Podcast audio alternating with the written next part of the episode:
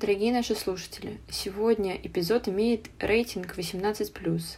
Это связано с упоминанием суицидального поведения и различных форм зависимостей.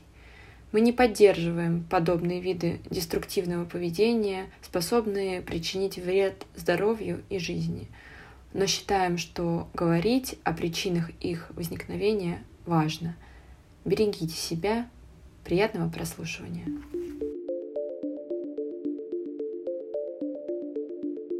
Всем привет! Это подкаст «Терапия творчеством». Меня зовут Марина, я педагог-психолог, учитель ИЗО и молодой предприниматель. В данный момент я развиваю свою студию детского творчества и веду практику в качестве арт-терапевта для детей и подростков. Меня зовут Мария. Несколько лет назад я в корне поменяла свою деятельность. Сменила погоны и неинтересную работу на частную практику семейного психолога и арт-терапевта. Наш подкаст о психологии, арт-терапии, ментальном здоровье, взаимодействии с детьми и внутреннем счастье. И здесь мы хотим делиться не только профессиональным, но и собственным опытом в сферах психологии и педагогики.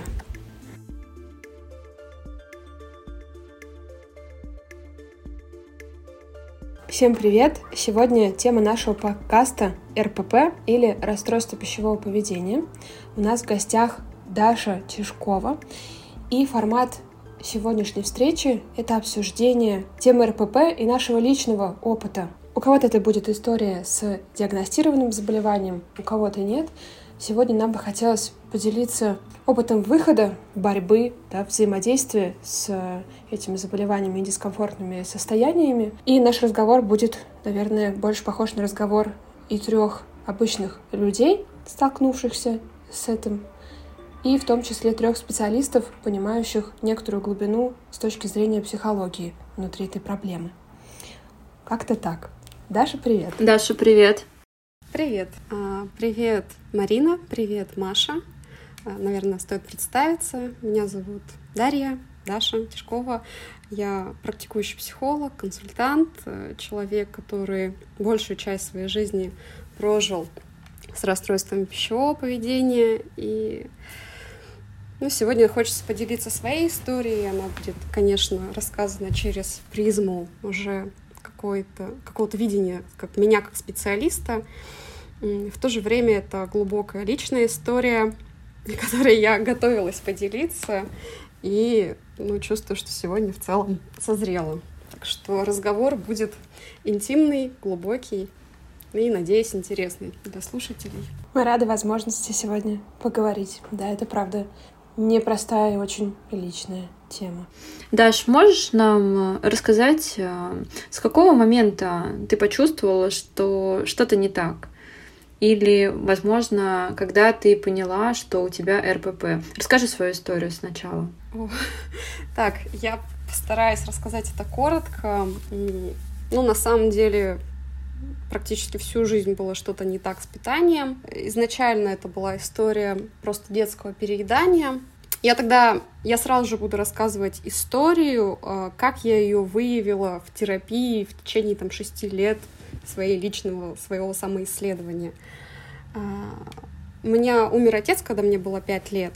И это горе, ну, это была сильная травма, я присутствовала при всех событиях, которые там были, и, ну, то есть в то время еще никто, наверное, не думал в нашей семье про травмы, и про посттравматическое стрессовое расстройство, про психологов для детей. Ну и, в общем, я осталась непережитым горем за два, на, на 20 лет. У меня были приступы переедания, но я была самым худым ребенком в семье и как бы на это внимание не обращалась. И в эти, это были достаточно редкие моменты, в основном на праздники, потому что, да, 90, после, родилась я в 95-м, и последующие годы не, не были какими-то изобильными, в общем, для, думаю, многих семей. И на празднике я переедала, и мама мне сказала, что, ну, если тебе плохо, можно как бы засунуть себе пальцы в рот, тебе станет легче. Естественно, нет. Вот если чисто физиологически, то это не настолько страшно, как кажется. Я думаю, что моя мама совершенно не хотела мне навредить. Если я объелась и меня тошнит, мама мне сказала, что делать, когда ты не можешь справиться с пищей. Причем у моей мамы нет пищевых расстройств, у нас в семье ни у кого не было пищевых расстройств, хотя у нас достаточно полные люди в семье. И как бы все детство мне говорили, что я буду одной из них, одной из полных людей в семье. Хотя я никогда не отличалась каким-то таким телосложением. У меня оно среднее. И в подростковом возрасте я активно занялась спортом, села на правильное питание и прочее. То есть я сейчас эту историю про пальцы в рот рассказала вот в понимании контекста. Она пригодится позже. Она тогда никак не повлияла, хотя где-то и отложилась.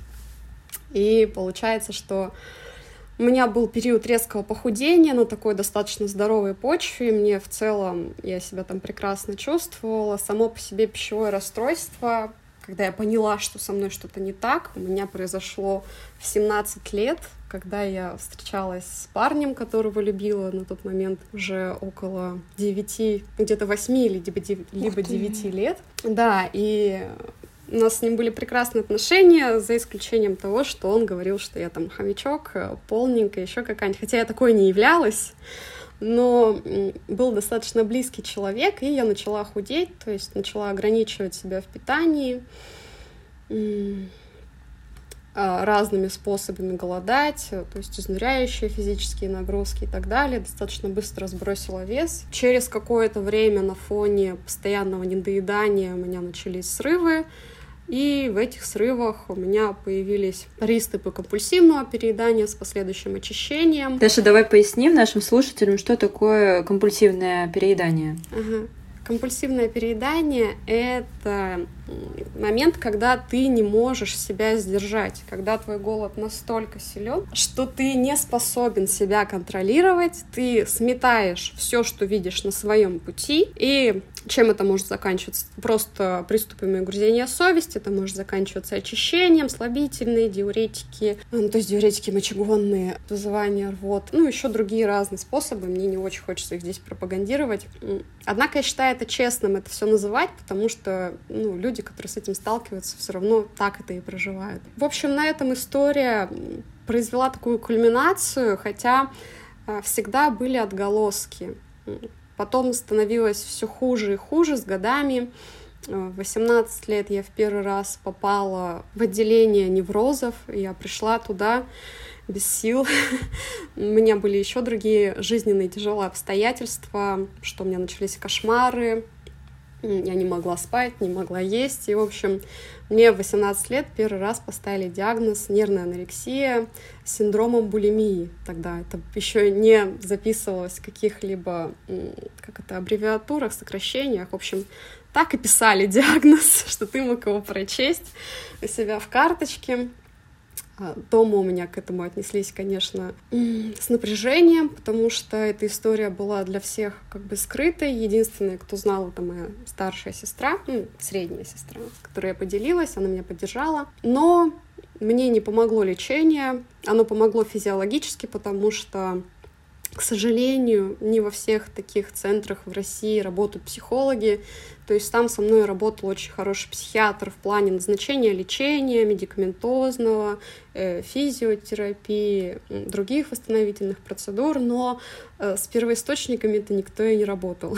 И я вышла, мне стало полегче, но тем не менее мое расстройство никуда не делось. Оно как было, так и осталось.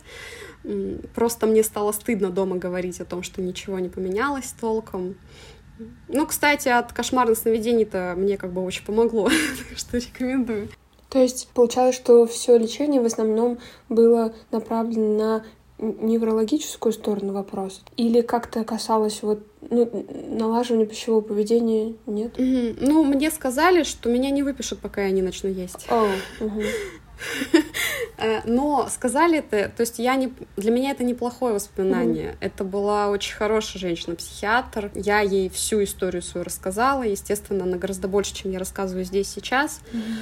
И, может быть, дело бы обстояло лучше, если бы там работал психолог, который мог бы поработать с психологическим состоянием. Но там все было настроено на то, чтобы физиологически привести показатели к норме, анализы к норме, питание, что видно, что я хожу и ем, видно, что я настроена на лечение, видно, что я лечусь, и на этом как бы все. После этого в моей жизни я еще два раза обращалась в это отделение. Во второй раз мне ну, тоже в целом помогло, то есть физиологически оно правда вытаскивало. Когда уже ни с чем не справляешься, тебя физически вытаскивают, но ментально нет. И когда я обращалась третий раз, это было прям чувство, что э, я прям все потеряла, ну, как бы надежду на то, что я могу выздороветь, потому что а я потому что не хотела выздоравливать. И это такой большой подводный камень пищевого расстройства. Ты вроде бы обращаешься за помощью, но по-настоящему выздороветь, прийти к какому-то здоровому образу тела, здоровому образу жизни ты не всегда хочешь.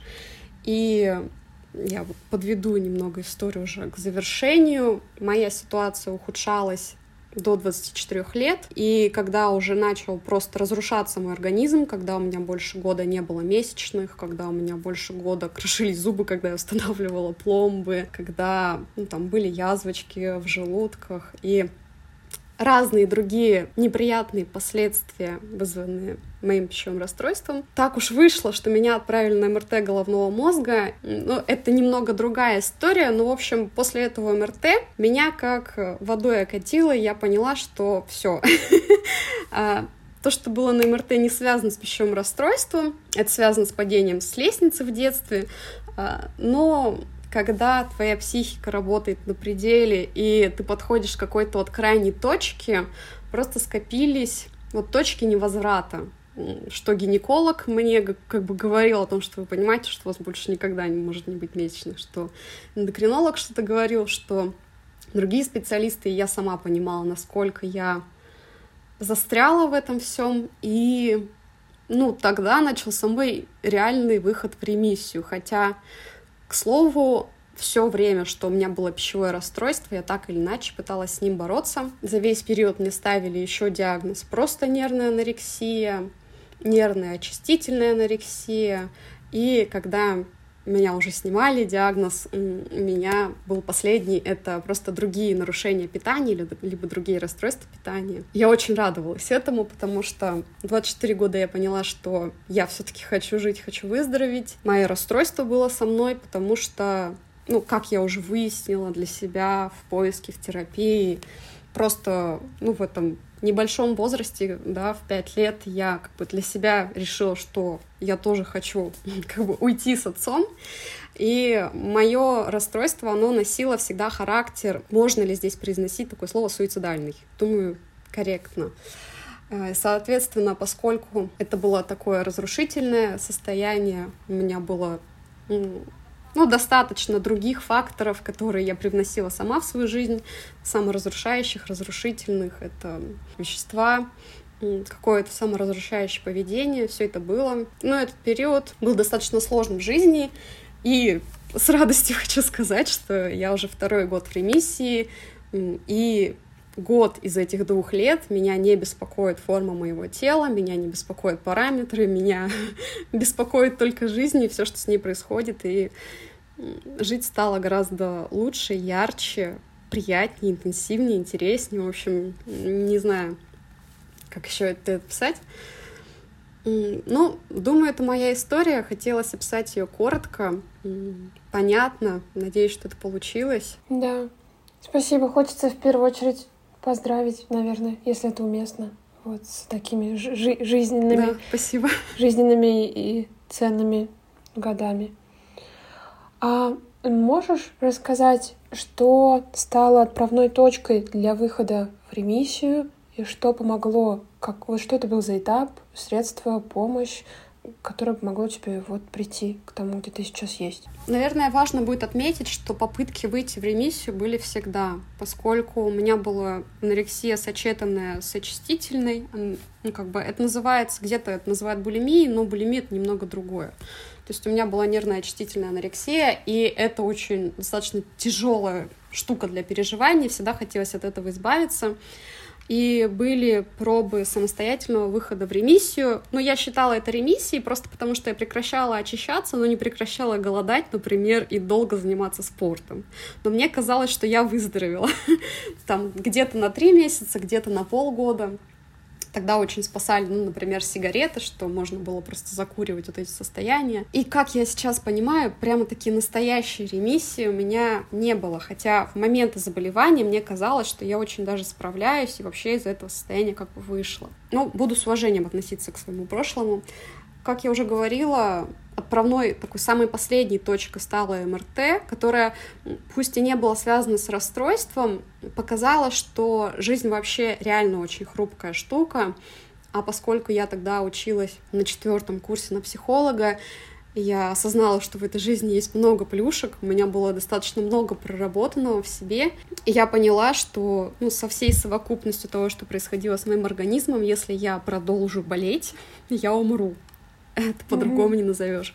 Потому что я проводила исследования еще на первом курсе среди, среди людей с нарушениями пищевого поведения, там было больше 900 человек. Я общалась потом со многими из них, они мне писали, писали люди, которые не выкарабкались там к 30 годам, которые реально вот живут в больнице, писали люди, у которых знакомые умерли из-за этого расстройства. Я читала много источников, я видела статистику, я знала, что это реально заболевание, приводящее к смерти. Ну, жить хотелось больше, и пришлось признать в себе вот это нежелание, во-первых, выздоравливать и в первую очередь работать с ним, и я еще где-то в 23 года отказалась от медикаментозного сопровождения, то есть я поняла, что в борьбе с расстройством пищевого поведения таблетки — это не то, что мне поможет, потому что я на них перекладывала ответственность, я как бы больше позволяла себе страдать от того, что я бедная, еще и таблетки пью, они не помогают. То есть не работала с корнями, первоисточниками проблемы, которые были психологическими,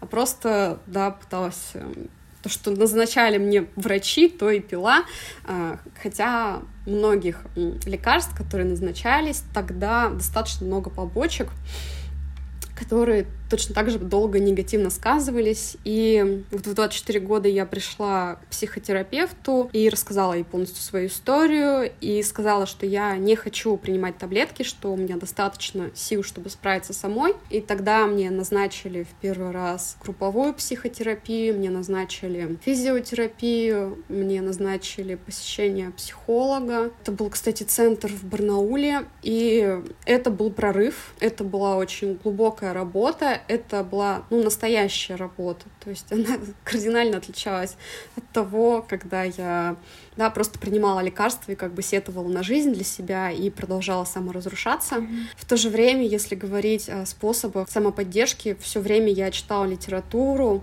такой самой главной книгой, наверное, на пути к восстановлению была книга Светланы Бронниковой «Интуитивное питание». Да. Я тоже знаю вот. ее. Это прям книга, вернувшая мне такую долю рациональности и взрастившая очень как бы здравый подход к себе, научившая в каких-то моментах даже слышать себя. Хотя, признаюсь честно, я все еще где-то учусь. Также очень интересную работу писала Малкина Пых про работу с пищевыми расстройствами. И мне помогло, наверное, то, что все-таки я по этой теме много исследовала, много писала, много много читала. Если переводить это на язык арт-терапии, да, то это библиотерапия, когда ты читаешь, когда ты ищешь для себя информацию, когда ты исследуешь эту тему. В какой-то момент я увлекалась вот техниками из арт-терапии. Это было интересное погружение. Э, у нас на факультете бесплатно можно обратиться к любому психологу. Я обращалась к психологу, которая делала песочную расстановку. Хотя я тогда еще как бы не считала свое расстройство. Ну, как бы всегда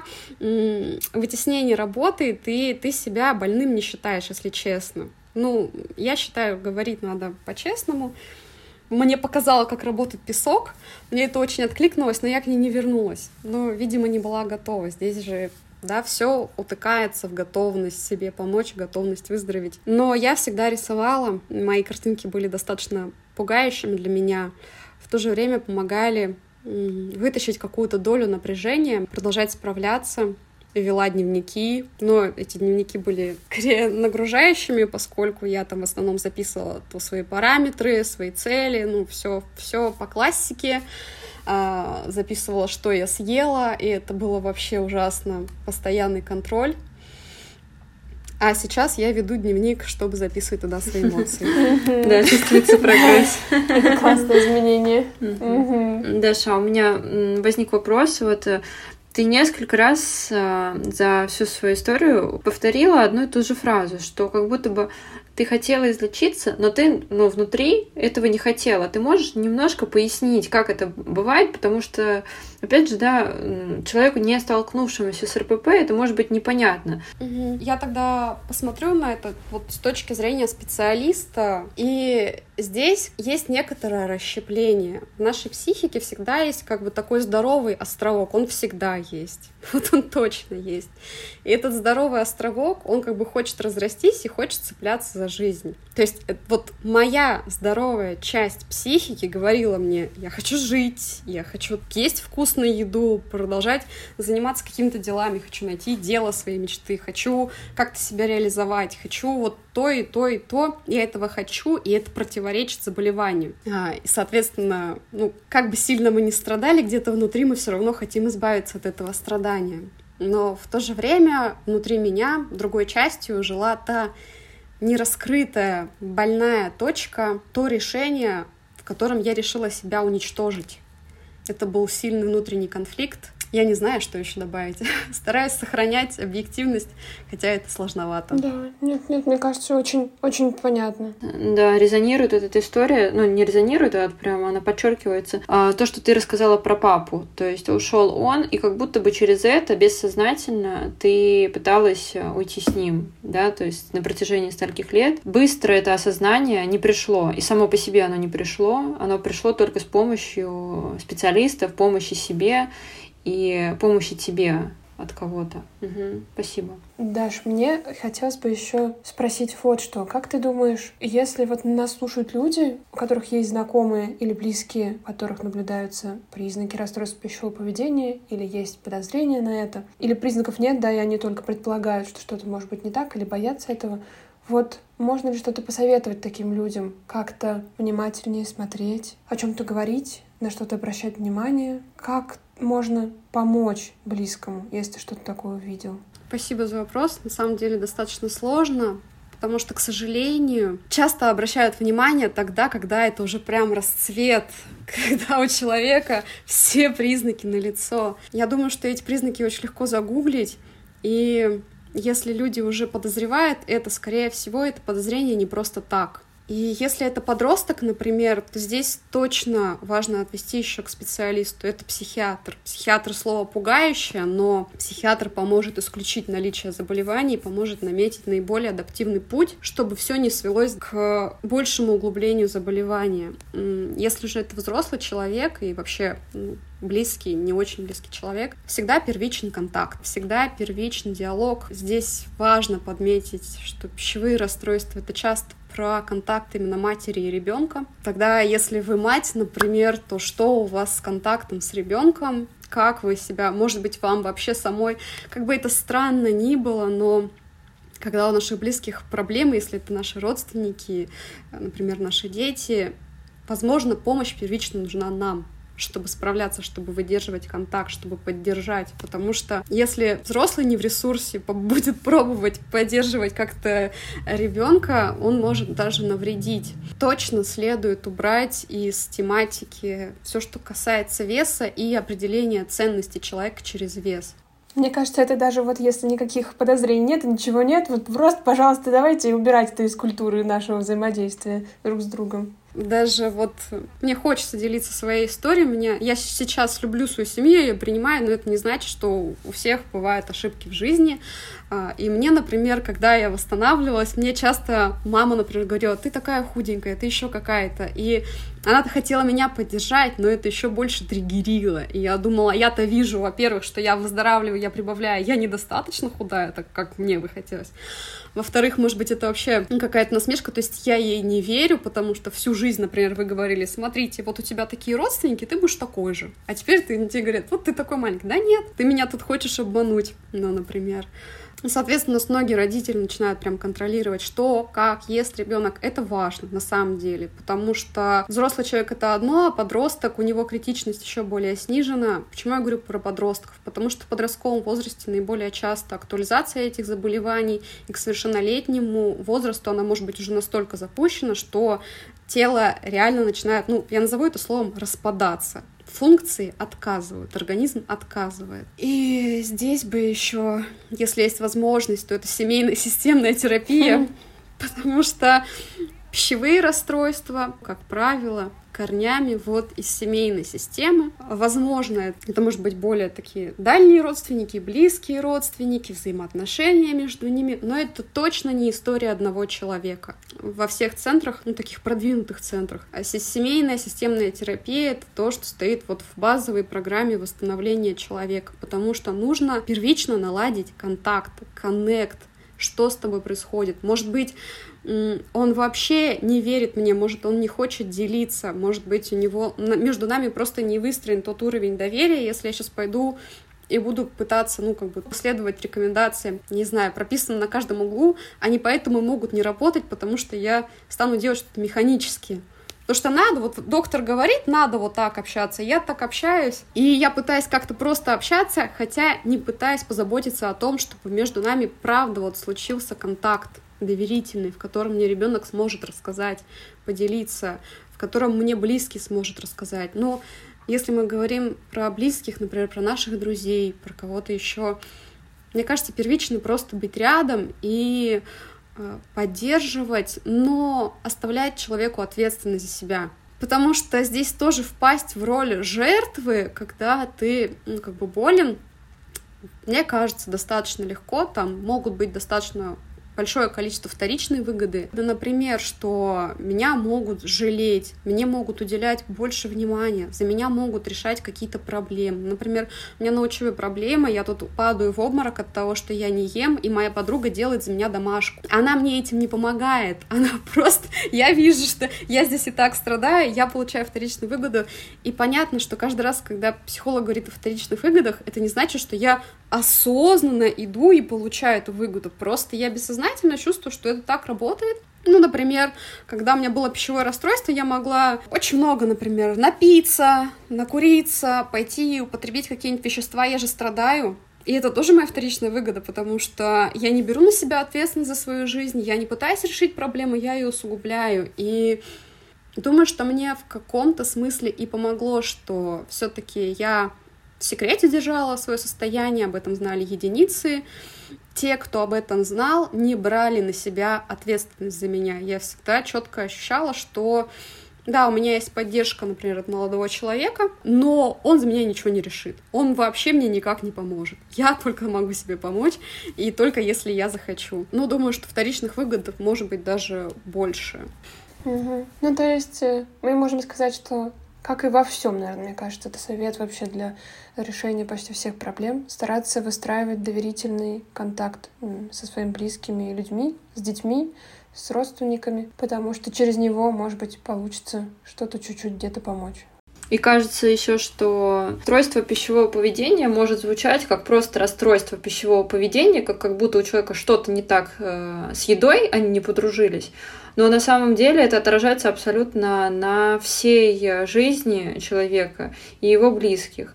Собственно, об этом Даша и говорила, когда рассказывала про способы э, лечения РПП, про то, что используется системная семейная терапия. Как раз-таки через системную семейную получается возможность э, повлиять на э, ближайший круг родственников, да, и на именно взаимодействие между членами этой семейной системы.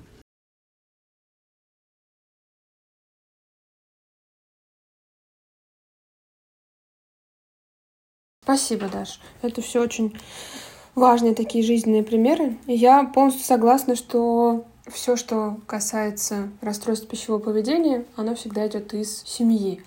А, у меня не было ну, тоже не знаю, можно ли так говорить, э, каких-то серьезных таких э, проблем. Но у меня там лет пять точно была тема с постоянным контролем того, что я ем, с методичным подсчитыванием, достаточно ли я съела, недостаточно ли я съела.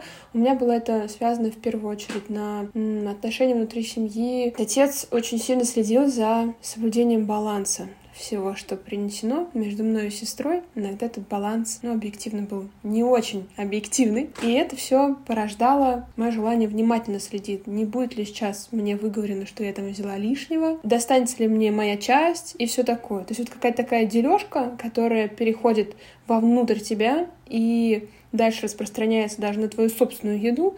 Вот это то, что началось у меня еще там в раннем подростковом возрасте и сохранялось даже в первые года уже отдельного жития от родителей. И это все также параллельно шло со второй темой э, сверхценности некоторых видов продуктов. У меня это было сладкое, которое для меня, как потом уже все оказалось в терапии, четко и очень сильно было переплетено с ощущением радости и вообще с ощущением жизни. То есть вот такая сильнейшая связь, что сладкая и вот эта еда, она про радость, про любовь к себе и про жизнь, это то, что сподвигало меня, ну как вот каждый день. Ты хочешь вообще почувствовать, что ты живешь, хочешь каких-то эмоций, и это был первый, основной ресурс для того, чтобы все это почувствовать. Как я пробовала с этим работать? Вначале вообще я не замечала, что что-то есть, потому что э, у меня всегда было нормальное телосложение из-за большого количества спорта. И ну ты там что-то где-то лишнее ешь, где-то дискомфорт чуть-чуть там психологический, но ты тоже его внутри не защищаешь, ну, считаешь, ну и что, это твоя данность, твоя семья, вот так. И первый раз, я помню, я задумалась о том, что кажется, что-то не так с тем, что я ем и как я ем. Это был период, наверное, когда я училась в колледже, это получается, ну там вот вместо 10-11 класса, я бросила профессиональные занятия танцами, то есть у меня очень сильно уменьшилось количество спорта и активности в жизни. Еда осталась такой же, которой она была, и я начала ощущать, что я что-то набираю вес. Сначала все списывала на то, что типа, ну, подростковый активный возраст, ну, там вот тело меняется и все такое, а потом начала чувствовать, что что-то нет, и что-то как-то уже некомфортно, и почти сразу начала какие-то меры принимать, активнее пойти на спорт, в спортзал там при университете, а, начать следить вообще, узнавать, а так ли я что-то ем, может быть, что-то не так ем. И в этом, на самом деле, было и много очень здравого и полезного, потому что я пересмотрела на свою чуть-чуть систему питания. Просто потому что никогда не задумывалась, что полезно, что вредно. А, увидела, что я ем, ну, какие-то очевидно неполезные вещи. Ну, где-то, не знаю, один сахар и больше ничего. И начала чуть больше сразу внедрять свой спорт. Полезное в этом было. Меня не занесло в такой пресловутый очень четкий контроль каждодневный, да, того, что я ем, калорийности, всего этого. На удивление мне удавалось заниматься этим, не впадая в крайности, но это на какое-то время заняло такую очень важную и основную часть э, моей жизни, часть моих мыслительных процессов. И в какой-то момент, мне кажется, это даже начало ну, управлять. Ну, потому что ты прям просыпаешься, думаешь, что сейчас поесть? Ага, вот это, наверное, очень много. Это здесь много по калориям, это здесь много по сладости. Угу. Это я то, что сказала, что я не подала в крайности. Потом там, угу, сейчас вот я не справляюсь с эмоциями, я точно сейчас должна буду съесть это, и тут в процессе не чувствую, то есть я сейчас могу так оценивать. И я просто помню вот это вот, что ты решаешь свои эмоции с помощью еды, ты решаешь э, вопросы контроля с помощью еды, и все это крутится, и, в общем, темы еды, ее стало очень много, а учитывая то, что у меня не было в школе, когда я помню, у некоторых одноклассниц была тема с едой, когда это обсуждали, когда это контролировали, когда вот первые мысли какие-то появляются, да, от, на взаимодействии с пищевой средой. Меня это вообще не касалось. То есть мне это было как-то неинтересно, незачем, и вот.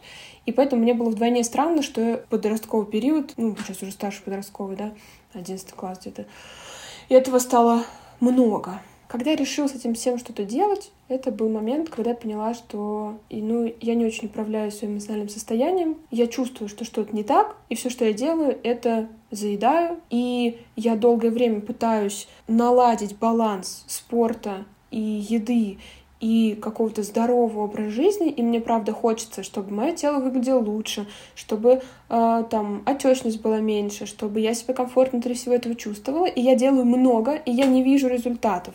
И это было очень странно, и я поняла, что что тут не то. Вот вряд ли не то, что лишние 100 калорий съедаю в день и недостаточно спорта. Кажется, что-то другое еще где-то не так. И вот в какой-то вот в этот момент, наверное, я начала думать о психологической подоплеке. Не знаю, если честно, что меня к этому сподвигло. Жаль, что я не помню, потому что наверняка что-то было. Почему иначе я до этого никак не думала о психологической стороне, а просто тут подумала. Ну и где-то там я ходила к психологу периодически с острыми вопросами. Она работает в краткосрочной терапии, поэтому я так приходила, что-то решала, и там на месяц-полтора могла уходить.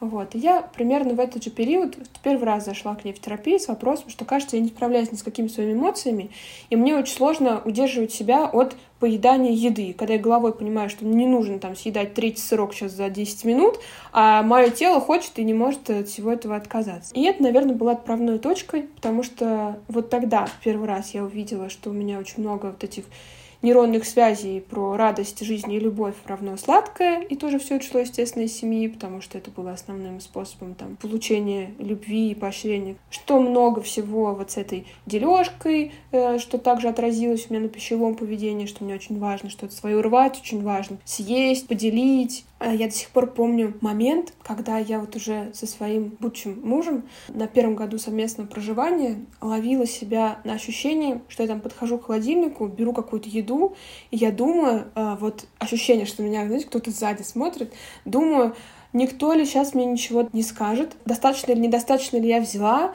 И когда я начала вот там себя осознавать, понимая, что я в абсолютно безопасной среде с поддерживающим и любящим меня человеком, и у меня нет никаких опасностей, я начала чувствовать, что это не окей это чувствовать, потому что обоснований для этого ощущения больше нет. Вот, кстати, возможно, вот эти первые моменты были, которые меня привели к мысли, что кажется, что это не так. Вот это я помню яркий момент. Даже сейчас вот у меня мурашки, потому что это удивительно, когда ты понимаешь, что ты ведешь себя абсолютно не созвучно с ситуацией потому что вот в прошлом было что-то, что менялось. Ну и вот мне кажется, что первый результат мне дала терапия с осознанием тесной связи моей с эмоциями, с осознанием процесса заедания этих эмоций, с прошлыми моментами, которые на все это влияли. Но я до терапии еще проходила разные курсы. Ну, вот один, я помню, такой, он был прям, знаете, не как 90% всех курсов про даже здоровое питание и все это, где ты все равно занимаешься, в общем-то, подсчетом. И даже если там есть здравая страна, когда тебе рассказывают вот эти продукты, чуть больше несут себе пользы, а вот эти чуть меньше, как бы соблюдайте баланс. Даже если мы находим такой курс, где все это говорится достаточно здраво, а не так, что считайте калории, то там, где тебе говорят про психологию поведения пищевого, их единицы. Я как раз какой-то такой отыскала, и у нас было, мне кажется, 90% времени разговоров, лекций про то, что ощущайте себя, зачем вам сейчас эта еда, достаточно ли вам. И там были классные упражнения на ведение дневника. Вот это было еще до терапии первое, то, что мне чуть-чуть дало в первый раз опору такую на себя, и я увидела, что я, наверное, не до конца жизни буду вот в этом вот странном метании со своими эмоциями, когда ты там хочешь есть, но не хочешь есть, и все это тобой управляет, ты не понимаешь, что происходит. Вот, кстати, если мы говорим о каких-то техниках, мне кажется, она плюс-минус универсальна, поправьте меня, если это не так. Я начала вести такой дневничок с несколькими колоннами, в которых надо было писать время, свои чувства, свои мысли касаемо еды. Например, я сейчас испытываю тревожность, потому что э, на меня там свалилась новая рабочая задача. А, что я думаю? Я обращаю внимание на свои мысли. Я думаю, что мне сейчас очень хочется пойти съесть конфету. Еще там можно было задавать какие-то вопросы. Там, почему я думаю? Ты тут себя уже раскручиваешь потому что мне тревожно, я хочу отвлечься от всего этого. И конечное действие. Что ты делаешь? Идешь есть? Если да, то что после этого происходит? То есть ты просто начинаешь внимательно следить за своими мыслительными и эмоциональными процессами. Вот это был очень хороший шаг такой к обращению внутрь себя, потому что иногда даже просто процесс, вот этот течение минуты длящийся, когда я начинала писать, что я сейчас чувствую тревожность или мне очень грустно, и я хочу пойти вот что-то сделать, меня уже в этот момент отпускало. И я уже чувствовала, что я начинаю чуть-чуть больше управлять ситуацией, видеть, что ага, это вот так. И у меня начинает появляться выбор идти и делать это, заедать, неважно, что делать, или подумать сейчас, посидеть. И там была рекомендация, что если вы чувствуете, что вот вы чуть-чуть подконтрольны, вы начинаете писать, дайте себе буквально там минуту, две, сколько вы можете, пять, Просто побудьте со всем этим и не бегите сразу заедать. То есть мы вам ничего не запрещаем, и вы себе не запрещаете, вы также вольны все это делать, просто дайте себе вот эту отсрочку. И вот эта отсрочка иногда была удивительным, целительным моментом, потому что за нее успевали уходить все мои яркие эмоции. Как мы знаем, у нас эмоция не длится больше, по-моему, трех минут. И вот опыт, подтверждающий, что у меня есть время, в которое эмоция перестает управлять мной, и я могу на что-то влиять, он мне помог очень сильно, потому что дальше я уже знала, что это все будет так, и даже без дневничка просто такая думала, вдох-выдох, так, я сейчас хочу вот это, вот это, почему, вот это, хорошо, сидим минуточку, оп, все прошло.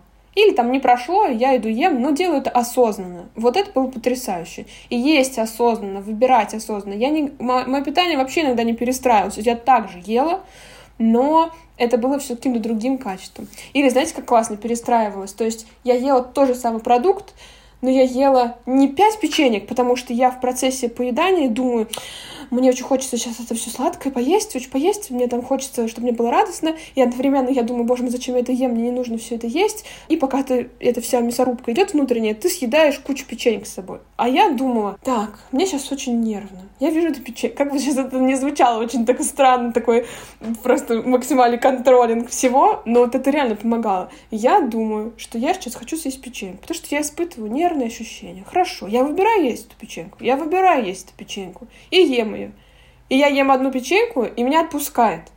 Вот когда первый раз это произошло, я подумала, ого, так можно. И для меня это тоже был прорыв, что я все еще не отказываюсь от всего, что я люблю, что приносит мне радость. Это ведь тоже окей. Как бы мы не говорим, что еда не должна приносить радость. Должна. Просто она не должна быть единственным и основным источником, который приносит радость. Поэтому вот какие-то такие упражнения потихоньку начали выводить меня на ощущение управления процессом. И потом, после этого, я пошла уже к психологу и поняла, что мне нужно покопаться, что там вообще такое, что привело меня к такой схеме взаимодействия с едой. И вот психологическая работа уже дала результат.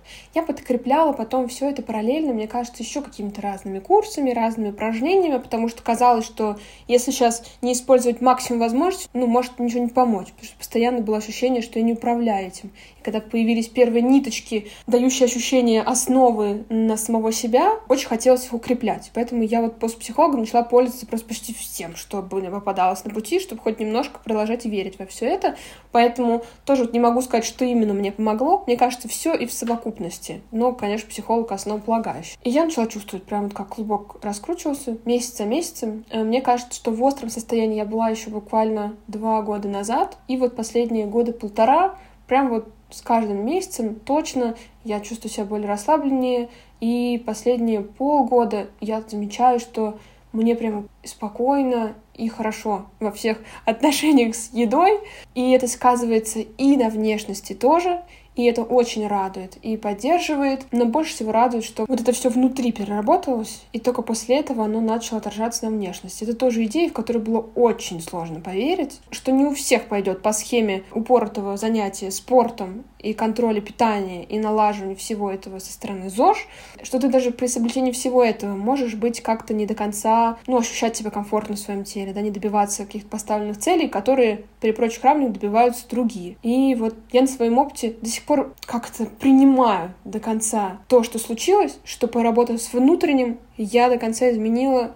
до той степени, до которой мне было нужно, внешне. Это, конечно, потрясающий инсайт, когда это все происходит. Вот я до сих пор продолжаю наслаждаться этим, стараюсь поверить в то, что это правда так. Вот такие отношения у меня с едой. Что я хочу сказать, закончить, да, что очень важно с разных сторон подходить к изменению своего внешнего вида, что у этого всегда очень много первопричин. Мы все начинаем изначально с отношения с едой, со спорта, потом кто-то заходит в вопросы там эндокринологии, и только потом э, доходит к психологической составляющей.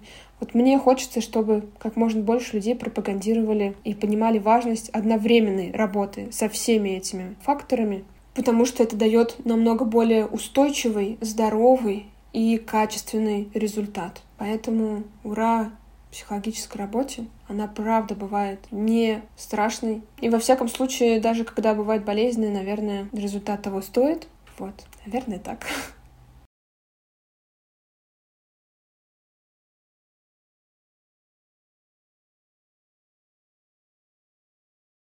Я сейчас слушаю вас и понимаю, насколько все же разные бывают случаи и ситуации. То, что рассказала Даша, то, что рассказала Марина, они э, очень отличаются, но в то же время глубинно они очень похожи.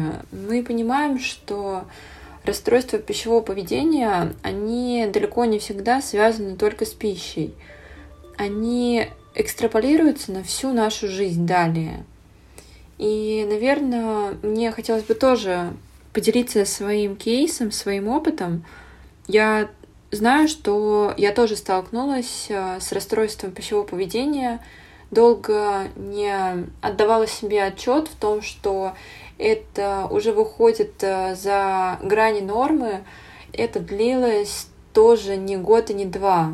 Наверное, стоит немного вернуться к началу. Я выросла в семье, где ну, не было никакой фиксированности или зацикленности на еде. Меня никто никогда не ограничивал. Мы любили поесть. Я могла в детстве питаться и чипсами, и сухариками, и пила колу, и соки. Как бы дома не было никаких жестких ограничений по продуктам. И э, мне кажется, что я, наверное, до подросткового возраста вообще даже не задумывалась о том, что можно как-то иначе. И вот сейчас прозвучит важная фраза.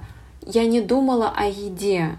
То есть мысли о еде не занимали много места в моей голове. Это просто была обыденность как сон. Ну вот сейчас поем, буду заниматься делами. Вот сейчас, да, как со сном посплю, и дальше будет новый день. В старших классах э, многие подруги и знакомые девочки начали садиться на диеты. У всех было что-то свое. Кто-то отказывался от еды после шести, кто-то садился на белковые диеты, я не помню, как это называется, но, в общем, а, начали уже а, фиксироваться немного на весе. Я по своему телосложению никогда не была худышкой, кость у меня такая не тонкая, средняя, такой атлетик телосложения. Была, возможно, немножко полновата в школе. Ну, не полновата, но такая вот округлость была небольшая. Мне нравились э, девушки э, вот такой вот немножко истощенной, ослабленной э, худобы и внешности. Думаю, все представляют сейчас, о ком идет речь, такие немножко, да, видны скулы, худые руки, худые ноги. Особенно мне нравилось, когда верхняя часть ног, то есть, ну, условно, ляжки, да, они худые. Вот у меня это э, такая проблемная зона. То есть даже когда я была в своем минимальном весе, у меня оттуда вес никогда не уходил. Это мои э, резервные запасы, как я понимаю. Но, в общем-то, наверное, в старших классах мне кое-что в моем теле не нравилось. Тогда была мода на вот это фитоняшек, на красивый пресс я ходила на спорт. Тоже, наверное, важно сказать, что я занималась спортом всегда, и это был не профессиональный спорт. Я, по сути, никогда не мучила себя. Были пери периоды, когда я просто более активно им занималась, были периоды, когда менее активно. Но, тем не менее, абонемент в фитнес-зал у меня был всегда, и я его посещала потому что это в какой-то момент просто переросло в привычку, и как бы я не могу себе представить свою жизнь, если я ничем физически не буду заниматься. То есть э, мне как бы этого недостаточно. Бывало, что я худела, чуть-чуть э, толстела, но только за счет спорта, не за счет диет. Как-то мама еще в голову вовремя, наверное, положила, что диеты не работают, что это стресс для организма, он может вообще начать запасать, либо если не будет запасать, то а, потом а, весь вес к тебе вернется. В общем, наверное, а, подойду поближе к все-таки моей истории. На первом курсе у меня был молодой человек, и он мне первый болезненно так подсказал, что надо бы мне чуть-чуть похудеть. Тогда а, меня это резануло, я почувствовала стыд, мне стало стыдно за свое тело, что что-то я поправилась. Но, кстати, тогда это был вот первый курс, как я сказала, училась я не в совсем обычном, не совсем простом месте, поэтому я тогда набрала вес действительно, ну там тоже в пределах 5 килограмм, просто это внешне было видно. Он это подметил, и я начала это тоже подмечать. То есть э, с того момента я начала уже следить за тем, что я ем, а, почему-то решила, что картошку есть нельзя, там, начала воздерживаться от какого-то фастфуда. Наверное, не так уж и плохо, но психологически я уже чувствовала себя такой не совсем привлекательной и красивой, постоянно чу- щупала себя за ноги, за руки. У меня, кстати, эта привычка до сих пор осталась. Я иногда ощупываю вот верхнюю часть, это плечо рук и вот э, бедра. И, типа, нет ли у меня там лишнего. А потом это потихоньку-потихоньку как будто бы распускалось, как такое навязчивое поведение. Начала читать различные ресурсы, блоги, как питаться правильно. Тогда э, в то время был вот этот пик ЗОЖа, начала заменять сахар на стевию, покупать продукты в отделах а, для диабетиков, э, то есть где вместо сахара глюкоза, по-моему, сахарозаменители. Перестала, как я уже сказала, есть картошечку, ходить в Макдак, но дело в том, что это происходило у меня в голове, а транслировать я это начала со всеми своими близкими и друзьями, начала учить людей, как надо правильно питаться, как будто бы себя возвысила над людьми. Я все понимаю, я правильно питаюсь, а вот вы как вы можете питаться вот этим ну, типа Макдака и так далее, там чипсов. Это же отвратительно, какие вы и какая я. Прям вот было вот это превосходство. Это длилось годами. Я, как сейчас понимаю, перевела это в пассивную агрессию. То есть было много мыслей, осуждающих в отношении людей. И одновременно с этим было много зависти, потому что хочется же съесть сладкого, хочется же съесть чипсов. Иногда позволить себе вот такую шалость. Но за э, подобные проступки я себя очень стыдила, потом чувствовала вину, ну да, порочный круг, э, и могла тоже, да, периодически заесть это, и либо в других сферах жизни каким-то образом это выплескивать, не буду, да, то есть сейчас туда углубляться. Вспоминается один случай, это уже было по окончании там пятого года обучения. А мы вот с моим мужем а, поехали в Питер с нашими друзьями, и в Питере есть а, такое кафе, может быть, знаете, называется «Север». Оно такое большое, там такой большой выбор этих пирожных. Исконно питерское местечко такое посетить. И э, наши друзья взяли себе там пирожные, какие-то чай или молочный коктейль, не знаю, что-то сладкое. Муж тоже взял что-то. А я же с мыслями, как это так можно? Это же я поправлюсь я сидела надутая, красная, злая. Они ели, я молчала, как обидевшийся ребенок. Мне уже было там сколько, 23 года. Я просто сейчас вспоминаю и понимаю, насколько сильно это вот по мозгам проехалось в тот момент. А, благо, муж как-то, наверное, понимал, что оно само должно пережить со мною, ну, просто, да, позволял мне в этом состоянии побыть. Тем не менее, сейчас понимаю, что это была не норма. Если возвращаться все же, да, к родителям, почему так сложилось, что я вот начала бояться есть эту еду? Как могла моя родительская история повлиять на мое пищевое поведение? Мама, она выглядела моложе своего возраста лет до 45. Она ела ну, мне кажется, нормально, она больше ела овощей. Ну, как-то, да, не просто в картошку жареную наворачивала каждый день, не. Она понимала тогда, что надо меньше жарить, в духовке лучше запечь, лучше оливковое масло или масло авокадо. Как-то вот она тогда была продвинута. Но никогда это не транслировала вербально. Но, тем не менее, при всей своей худобе и красоте, папа очень часто ее подстебывал, называл ее, ну, условно, да, давайте назовем это полной. Хотя, как бы, она не была полная. вот у нее фигура, ну, более такая складная и красивая, чем у меня вот в молодости была, ну, и в зрелости. И я все время не понимала, ну, смысла, зачем он так делает, если это вообще не так. И я понимаю сейчас, что у меня из-за этого выработался постоянный страх, как будто бы наказание, да, то есть, что как бы я ни выглядела, все равно я буду осуждена, что все равно я буду в глазах другого человека, а это будет, скорее всего, значимый человек, потому что это говорил папа про маму. То есть мужчина будет говорить про меня.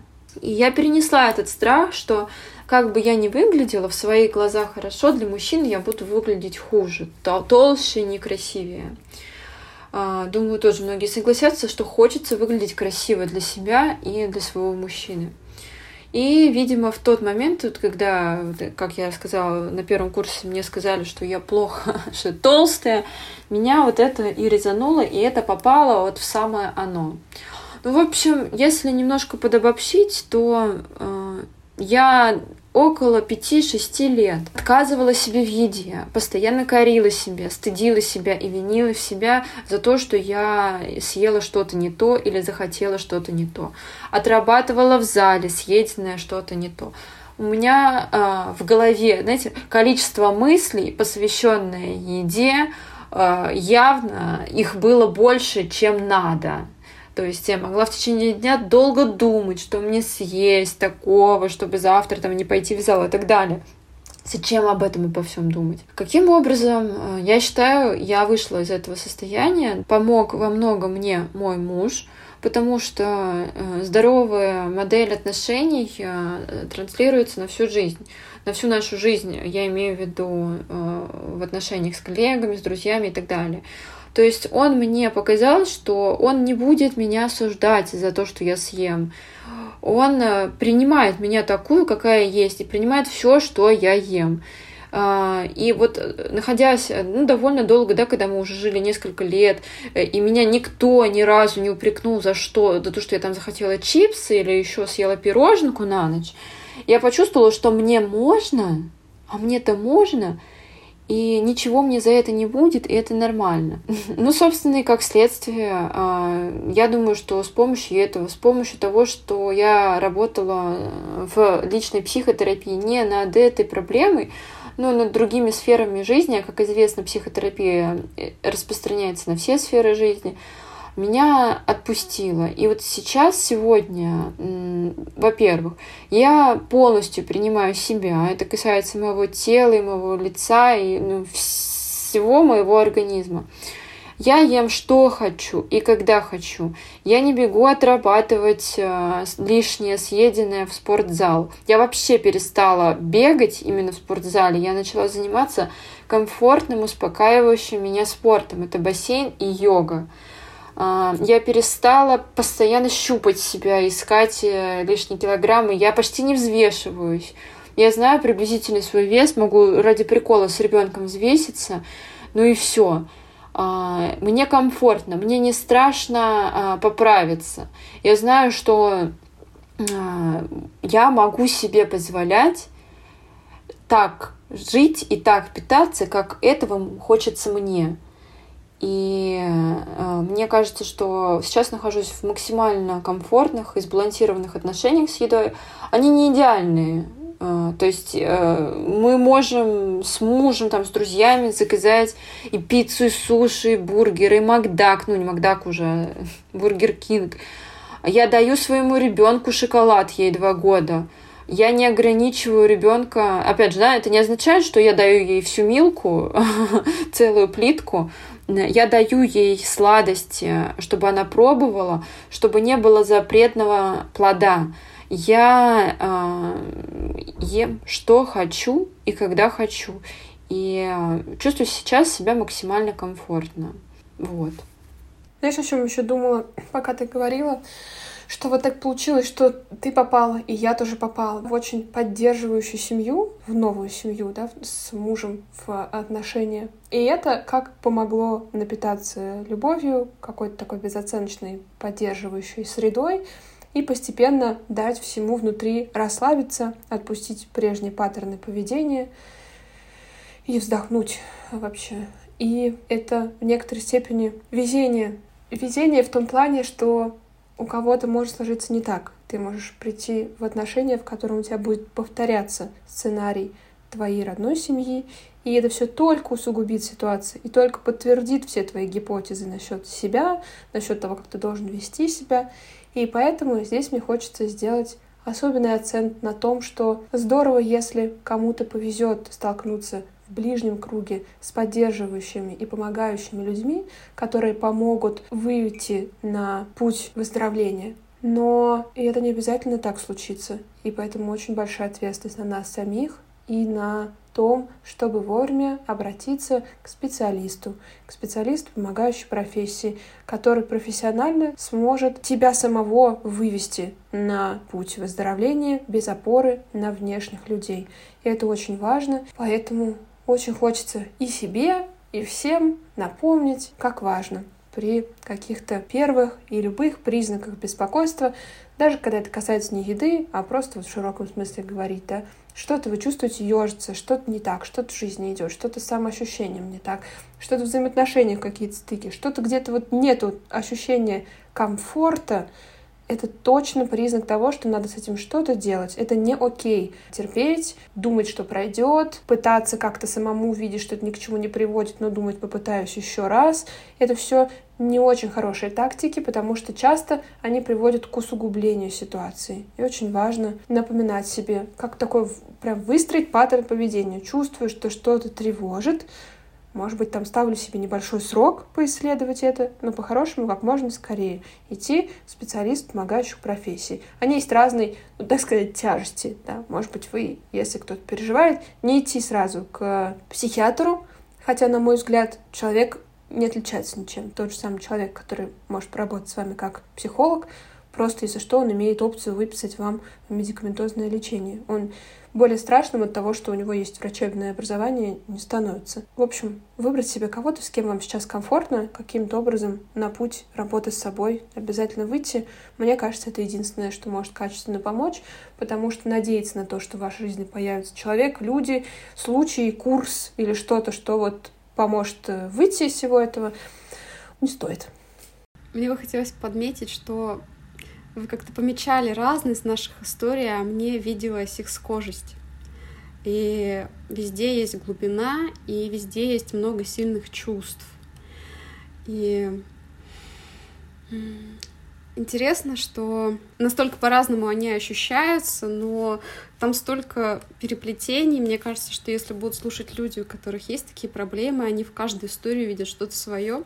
И мне вот в качестве какого-то вывода напутствия у меня была очень большая часть истории упущена, часть истории о том, как я восстанавливалась и когда мне надо было набирать вес. Просто для того, чтобы организм заработал, потому что у меня физиологически должен быть вес там больше 60 килограмм, просто потому что я такая. Соответственно, после долгих голодовок, либо после долгого ограничения в питании у меня начались жуткие срывы, и где-то по полгода я могла съедать там за день больше 10 тысяч калорий. И даже в какой-то момент я перестала, ну, как бы отрабатывать их. Я просто, я ела, я знала, что я сейчас не могу остановиться. Я, когда могла остановиться, я писала, да, я использовала когнитивные техники, ну, техники с когнитивно-поведенческой терапии, но я разрешала себе быть, разрешала себе иметь место, иметь пространство, иметь право на жизнь, на тело, на то, чтобы, да, все чувствовать, переживать, и у многих людей, которые восстанавливаются, есть страх, что дайте мне, позвольте мне есть это все, если я себе позволю, я никогда не остановлюсь. Нет. я вот не стала человеком, который ест только шоколад, либо только там фастфуд, чипсы.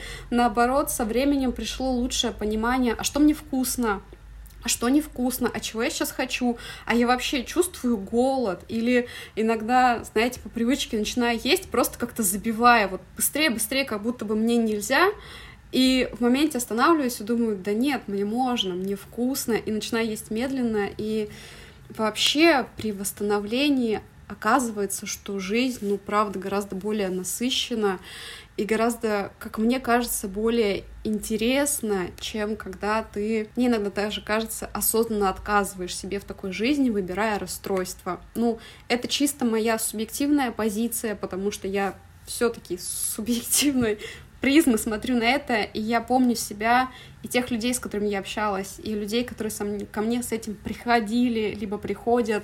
Я даже недавно на консультации девушка так сказала, я не хочу выздоравливать. И я могу только надеяться на то, что она захочет, потому что никто, правда, кроме вас, не может решить это. Никто. Э, вас могут насильно, да, запереть и сказать, что мы выпишем вас, когда вы начнете есть, но вы вернетесь обратно и снова начнете голодать. А с другой стороны, вы можете, правда, обратиться к специалисту. У меня были разные психологи, многие психологи мне не подходили, но находились прекрасные психотерапевты, находились очень знающие психиатры, э, попадались группы групповой психотерапии, на которые я решала вообще не вопросы веса, далеко не вопросы веса, но решение других проблем моих жизненных приводило к тому, что у меня в этой сфере были лучшие успехи, и мне было легче справляться и выйти в ремиссию окончательную. Хочется еще добавить, что все-таки это одно из тех расстройств, которое где-то на фоне, возможно, будет с вами всегда. Но если мы говорим, да, прям про расстройства, про заболевания, они уходят в ремиссию, но, как правило, они не излечиваются до конца, и это про всегда имеющуюся у вас возможность выбирать в свою пользу, выбирать в свою сторону, потому что в случае стрессов пищевые расстройства, они выступают и как копинг-стратегии. То есть у меня случился стресс, и я, например, начала голодать, я перестала есть, либо наоборот, я пошла и начала заедать. И просто за счет того, что я теперь это знаю, за счет того, что я знаю, что в стрессе у меня может быть так и так и так, я просто легче выбираю в пользу себя и становлюсь на шаг дальше от этого заболевания. Если быть честным с ним, то оно многому научило. Оно научило и слышать себя, и ставить себя на первое место. И я бы, может быть, и в профессию не прошла без него. Так что могу с благодарностью на него взглянуть. Но да, не без сожаления, потому что очень много потеряно, но когда сам находишься еще в нем, внутри, ты смотришь на тех, кто говорит, что вы теряете время, вы теряете здоровье, вы теряете год, вы теряете возможность, и не веришь. И я очень желаю лишь людям поверить в себя и поверить в свою возможность выбрать в свою пользу. Все. С вами был подкаст «Терапия творчеством». Не забывайте подписываться на наши социальные сети, рассказывайте о нас своим друзьям – и ставьте сердечки. До встречи.